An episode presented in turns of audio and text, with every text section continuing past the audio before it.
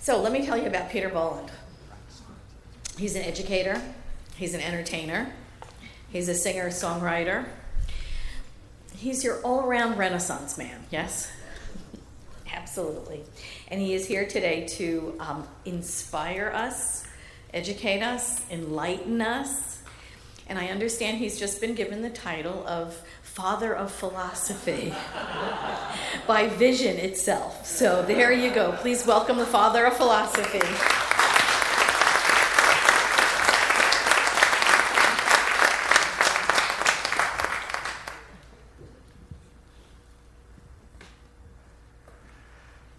Thank you for that, Patty, and, and thank you for the invitation to all the leadership here at Vision for having me come out today. It's such a blessing for me to be here, and it's just such fun serendipity to bump into my old pal Joe Rathburn and to hear that wonderful song and all the music. It, I could go on and on.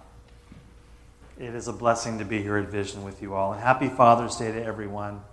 You know, there have been a lot of great fathers. I'm thinking of Atticus Finch isn't, isn't he the dad you want? Darth Vader, not so much. So we can't help but reflect on our relationships with our fathers today, as Joe's song reminds us. The ambiguity and the nuance of being human, and how hard it is to get it perfectly right. You know who had a problematic relationship with his father? Jesus. Um, he had two dads. Uh, one, the silent, mysterious creator of the universe, and then a stepdad named Joseph, carpenter guy. And not one of the conversations that Jesus and Joseph had ended up in the Gospels. So maybe there wasn't that much to report. And it reminds me, you know, my, my father, who's gone now, he, he was very quiet and we didn't talk much. When I was living at home, you know, my dad and I, we got along great, but we would go days and weeks without saying a word to each other. But to be in a room with him was such a comfortable thing. And, and we just never had that much to say to each other. It was just this easy, wordless, comfortable presence that we had. And sometimes silence builds connection better than saying all of the right words. I know this drove my mom nuts because she thought there was something wrong between my dad and I because we didn't talk enough. Because she measured relationship by word count. and if there was no verbiage, there was a problem.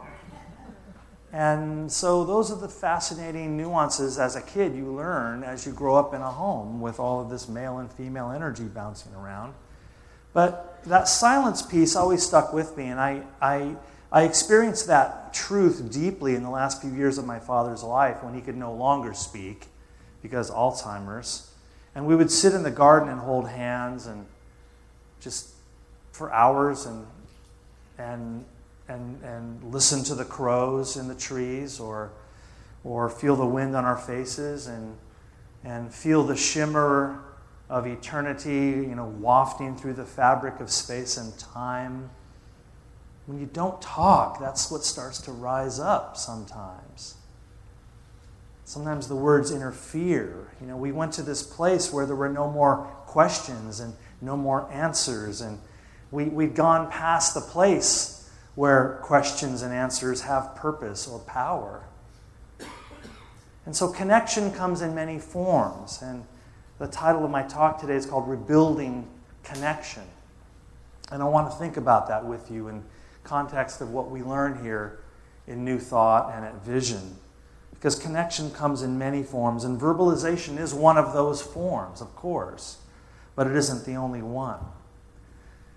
And today I want to tell you a little bit about another famous father, a guy called John Muir, who was the father of this, this, this amazing idea in my opinion, one of the greatest ideas in the American experience the idea of the national park. The idea that wilderness ought to be set aside for all time as a sacred holding, never to be mined or forested or grazed or exploited in any way. That idea, that uniquely American idea, has now been imported all over the world. that wilderness has intrinsic value beyond its commodification. That was a new idea.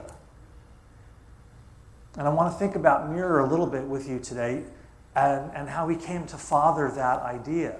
Now, he had a terrible relationship with his father. Some of you know the story that uh, John, John Muir was born in Scotland in 1838 and one of eight kids.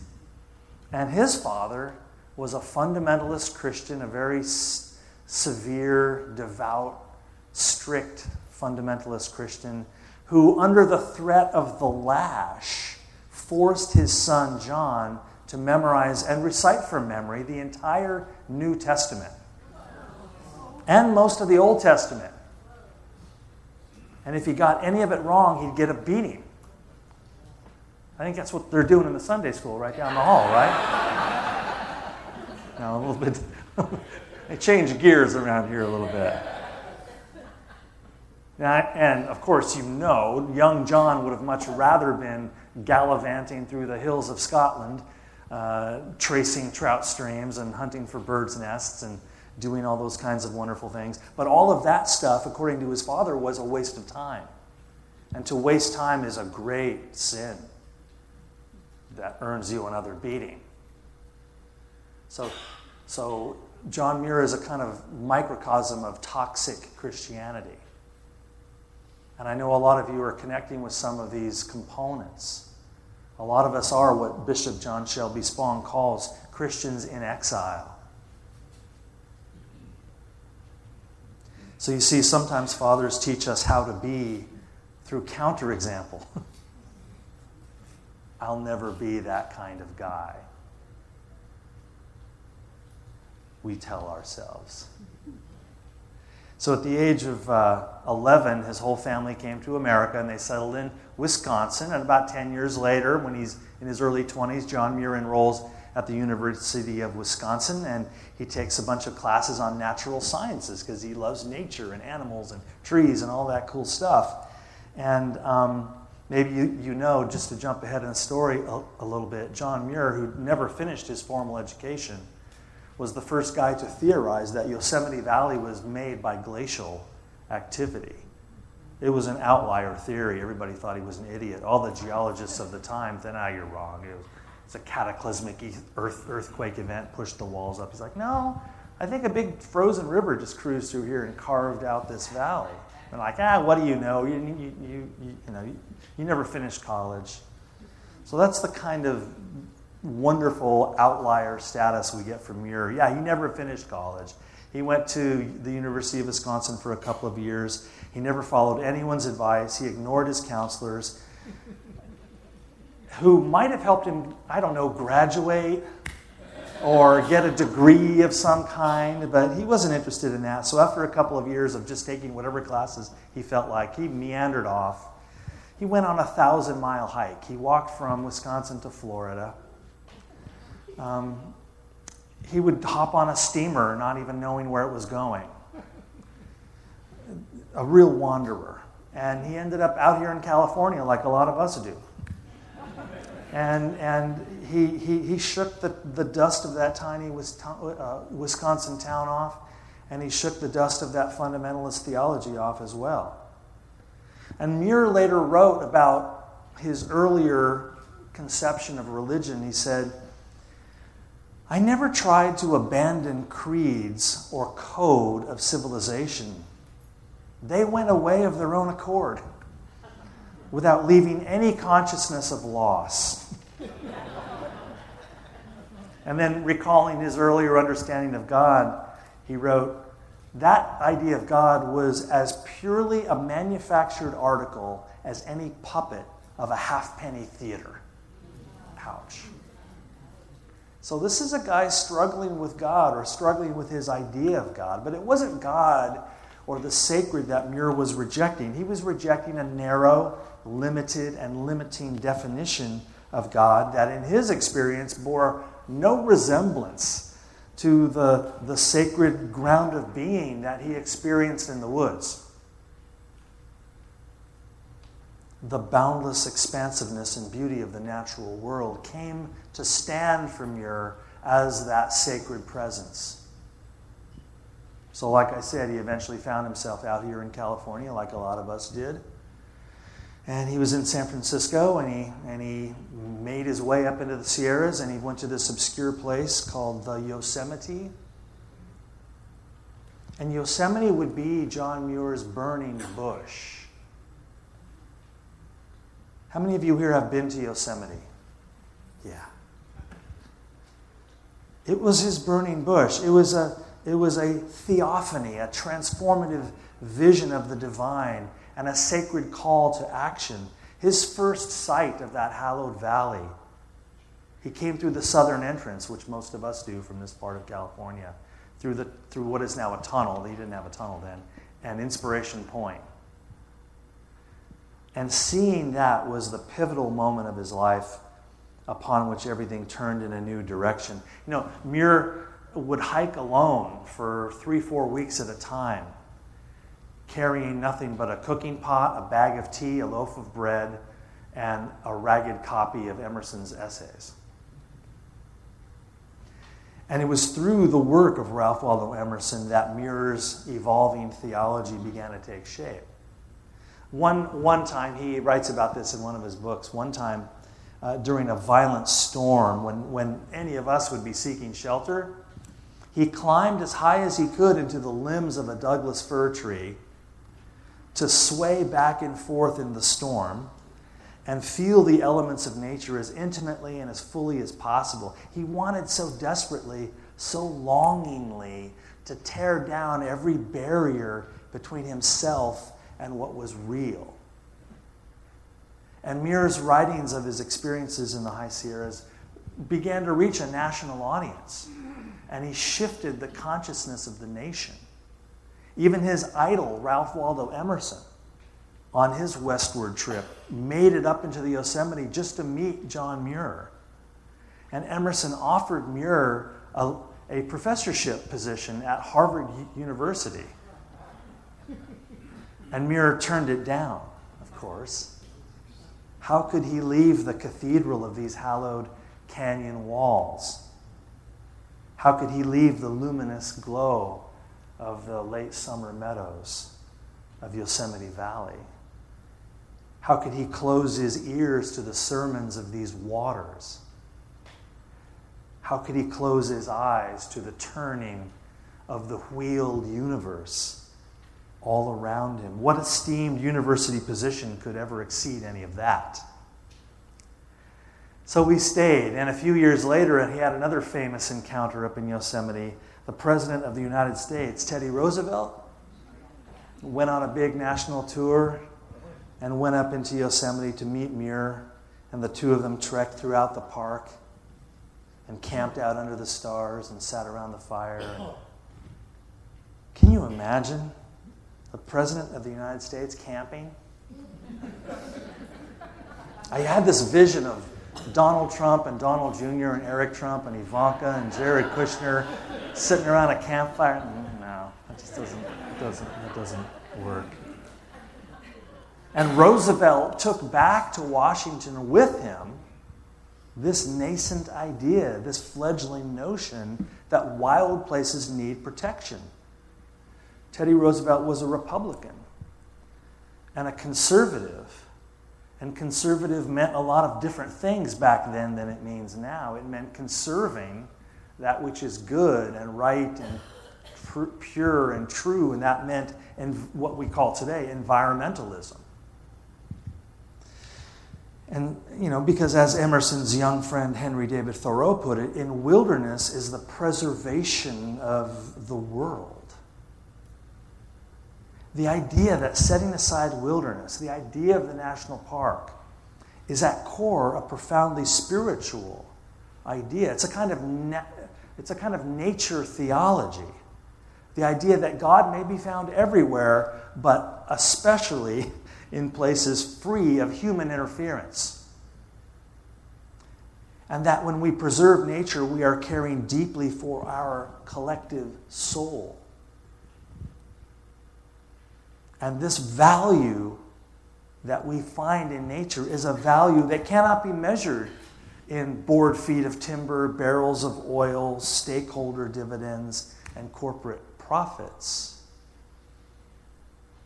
So it is that each of us, when we walk in nature, may reconnect with the Mother, Father, God of our understanding. And a lot of you know, of course, later in his life, uh, John Muir founded the Sierra Club. And he fought hard against developers and miners and ranchers and casino builders who wanted to develop Yosemite Valley. They wanted to build housing tracts in the valley. They wanted to build casinos and mine and timber and graze their cattle there. That's why he thought it was so urgent that it needed protection from those particular activities. So, in that sense, for Muir, I think his environmental activism was nothing more or less than Jesus throwing the money changers out of the temple. We have to protect some places from the profit motive, from industry, from exploitation. And on the philosophical side of all of this, since I am the father of philosophy now, according to Facebook, Uh, that's my next tattoo. but on the philosophical side of all of this, there's a through line.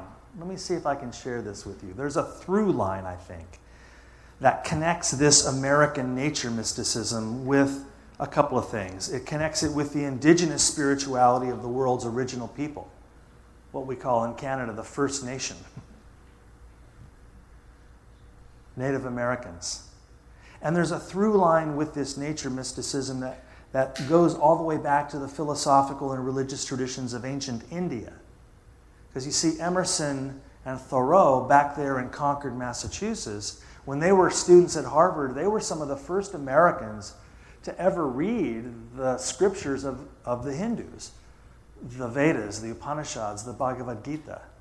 That non duality philosophy in fresh English translations coming into Boston Harbor from colonial India and ending up on the shelves of the library at Harvard University, where a young Thoreau and Emerson first encountered them.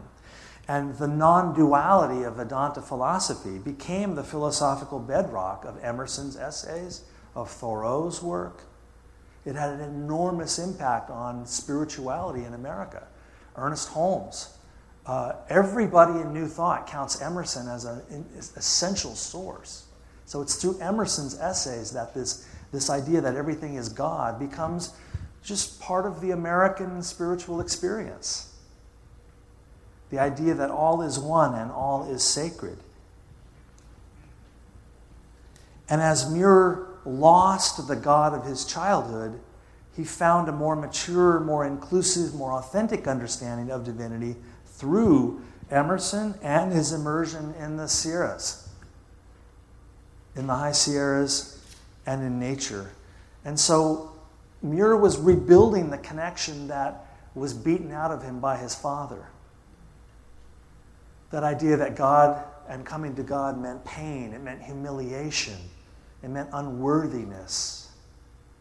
And all of those associations beaten into him by his father, by his father's we might say, limited theology. And that God was no longer for Muir this distant, deathly apparition. God was the swelling of our hearts as we fall in love again and again and again with this achingly beautiful world. Now, there's another friend of Emerson and Thoreau, the great poet Walt Whitman, who put it this way in his masterpiece called Song of Myself from his book Leaves of Grass. Uh, Whit, Whitman wrote this. He said, And I say to mankind, be not curious about God. For I, who am curious about each, am not curious about God. No array of terms can say how much I am at peace about God and about death. I hear and behold God in every object, yet understand God not in the least. Nor do I understand who there can be more wonderful than myself. Why should I wish to see God better than this day? I see something of God each hour of the 24, and each moment then. In the faces of men and women, I see God, and in my own face in the glass. I find letters from God dropped in the street, and every one is signed by God's name. And I leave them where they are, for I know that wheresoever I go, others will punctually come forever and ever. That's just a little bit of Song of Myself. It's like a 40 page poem. It's ecstatic spiritual writing at its best. So we do not rebuild connection, we allow connection. We do not create connection, we discover connection. We do not achieve connection, we receive connection. You know, in 1950, a bereaved father wrote a letter to the famed physicist Albert Einstein for some guidance and advice. This man's son had died. And in his sorrow, he didn't know where to turn, so he thought, hey, I'll write a letter to the famous Einstein. Maybe he can help. He's smart. And Einstein wrote back to this grieving father. And here's what Einstein wrote He wrote, A human being is a part of the whole called the universe, a part limited in time and space. And he experiences himself, his thoughts and feelings, as something separated from the rest a kind of optical delusion of consciousness. This delusion is a kind of prison for us, restricting us to our personal desires and to affection for a few persons nearest to us. Our task, Einstein wrote, must be to free ourselves from this prison by widening our circle of compassion to embrace all living things and the whole of nature in its beauty. It's a beautiful thing that Einstein did for that man and for all of us. That our suffering magnifies the narrower our scope. The more I think about me, the worse it gets. There's that Tibetan Buddhist saying You want to go to hell? Think about yourself. You want to go to heaven? Think about others. And that's really what I think Einstein's drilling down into. Nothing can assuage the grief of a father losing a son. You can't fix that. But you can move past the suffering somewhat through that shift in consciousness. So take all of this in as we reflect this morning on our own relationships with our fathers or with our children. And let us hold this truth together that our connections are inseverable. That we arise and pour forth alongside one another in a state of interbeing. And that this world is a divine field of infinite abundance and possibility. And while forms may come and go, the sacred formless source from which all forms come and to which all forms return is itself undepletable, infinite, boundless, and real. And that we may experience this deep and abiding connection right where we are. For how could we ever be separate? How can you stop being what you are? and what you have always been an expression of divinity. How can that cord ever be cut? For in our inseverable interconnection with one another, we are that sacred source. So when I think about someone like Muir, who came from a challenging origin story, as so many of us have, and had to go through a prodigal son period of just walking away for a long time and very far. Mm-hmm. And through the journey, a rebirthing begins to manifest itself. And for some of us, we find that solace and divinity in nature. For some of us, we find it in service. For some of us, we find it in literature and film and art and music. So for some of us, we find it in study. For some of us, we find it in meditation and prayer and yoga. As Krishna reminds us in the Bhagavad Gita, however you come to me, that's how I come to you. To love what you love and know that I will meet you there, Krishna says in the Gita. To no longer agonize about what is the right path or what am I supposed to believe? To know that the experience of the divine is past all doctrines and beyond all theories. It is an experience, not a belief. It is an embodiment, not an ideology. This is the perennial wisdom of all of the philosophical and religious traditions. It's what drew Ernest Holmes in his study from Christianity to a, a broadening perspective of all of the world's wisdom traditions. And here we are, Father's Day 2019, gathering in a room like this to be reminded and to reaffirm our own curiosity about these perennial wisdom touchstones.